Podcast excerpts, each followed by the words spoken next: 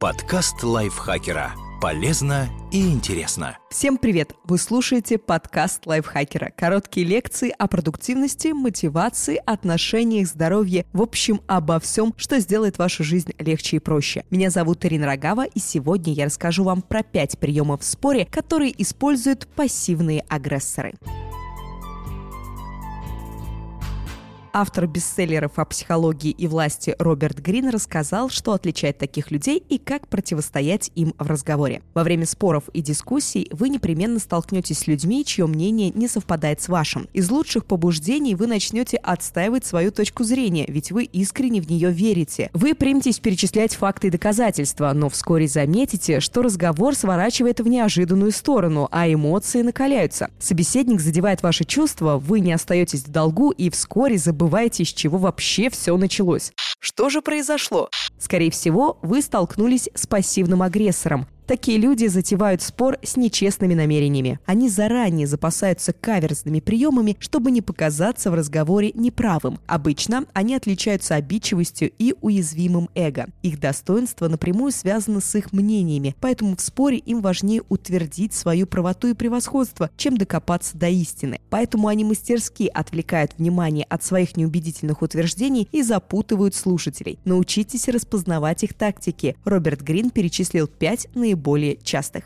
Вот они. Первое. Апелляция к чувствам. Для этого в ход пускаются эмоционально окрашенные слова, которые заранее намекают слушателям на необходимый спорщику вывод или утверждают то, что он пытается доказать. Например, прилагательные порочные, реакционные, привилегированные, властолюбивые, беспринципные, безнравственные, которые автоматически вызывают эмоциональную реакцию слушателей. Допустим, собеседник называют книгу или ее автора циничным, не объясняя при этом причин. Использование этого слова предполагает знание мотива мотивов осуждаемого писателя, что само по себе довольно сложно доказать. Но можно было бы поискать информацию, привести примеры и уже на основе этого делать утверждения. Однако пассивный агрессор знает, что такое слово негативно окрашено и использует его, чтобы заранее настроить аудиторию против обсуждаемого человека, не ссылаясь ни на какие примеры. Что делать? Укажите оппоненту на эмоционально окрашенные слова в его речи и попросите объяснить, что конкретно он понимает под ними. Если в ответ он забрасывает вас другими подобными прилагательными или вообще избегает ответа, не сдавайтесь, не позволяйте ему отделаться пустыми звучными фразами. Продолжайте спрашивать, пока всем не станет ясно, что человек просто апеллирует к дешевым эмоциям. Второй прием – доведение до абсурда.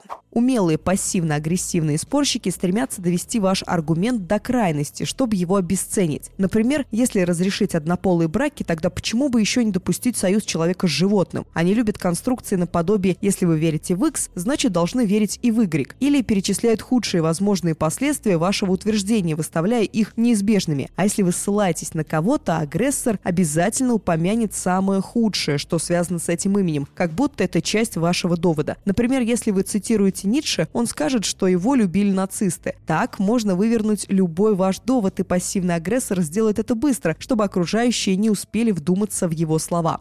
Что делать? Не давайте собеседнику перейти к следующему аргументу. Вернитесь к его заявлению и покажите, что оно нерационально. Например, Ницше высказывался против диктаторов и антисемитов, причем больше, чем за 30 лет до появления нацистов, так что связывать его с ними нет смысла. Попробуйте довести до абсурда довод собеседника, чтобы показать, как он манипулировал вашим собственным высказыванием. Третий прием – перевод разговора на другую тему. Если пассивный агрессор чувствует, что вы одерживаете верх, он постарается незаметно перевести разговор на другую тему. Это дает возможность использовать веский, но неуместный довод.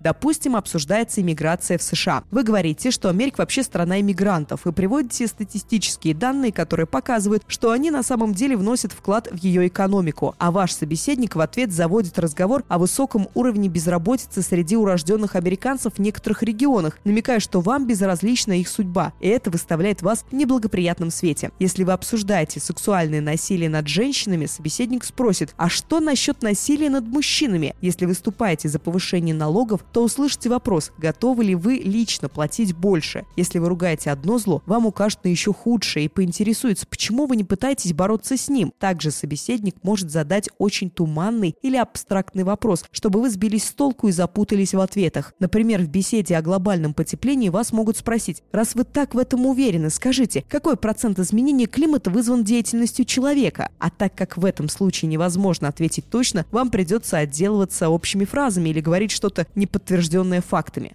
Что делать? Сохраняйте спокойствие и верните разговор в первоначальное русло. Не дайте собеседнику увернуться, покажите слушателям, что он пытается сбить всех с толку. Четвертый прием – попытки вывести оппонента из себя. Цель такого маневра – разозлить вас, чтобы вы сказали что-нибудь необдуманное. Причем пассивный агрессор в это время будет спокоен, чтобы выставить вас излишне эмоциональным. В ответ на ваше разумное высказывание он может саркастически посмотреть на вас и сказать что-нибудь резкое, что не доказывает его точку зрения, но раздражает вас, или даже перейти на оскорбление и клевету. Если вы опуститесь до его уровня, то все равно не победите. Собеседник гораздо лучше вас натренирован в поливании грязью.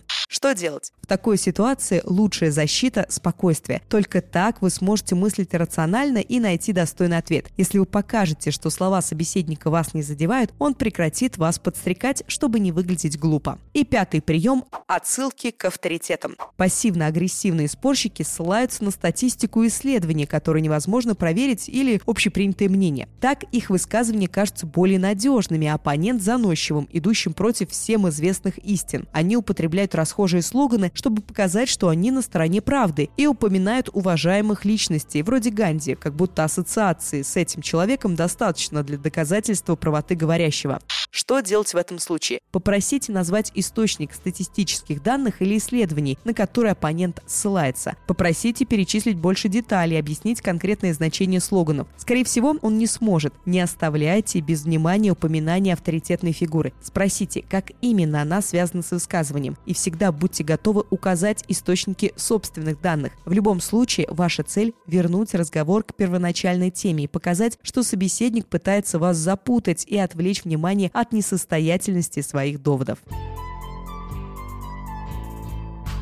Спасибо большое, что прослушали этот выпуск. Спасибо нашему автору Елене Евстафьевой, которая написала статью, а я ее вам озвучила. Пожалуйста, не забывайте подписываться на наш подкаст на всех платформах, слушать его, писать свои комментарии, ставить нам лайки и звездочки. Я Ирина Рогава, прощаюсь с вами до следующего выпуска. Пока. Подкаст лайфхакера. Полезно и интересно.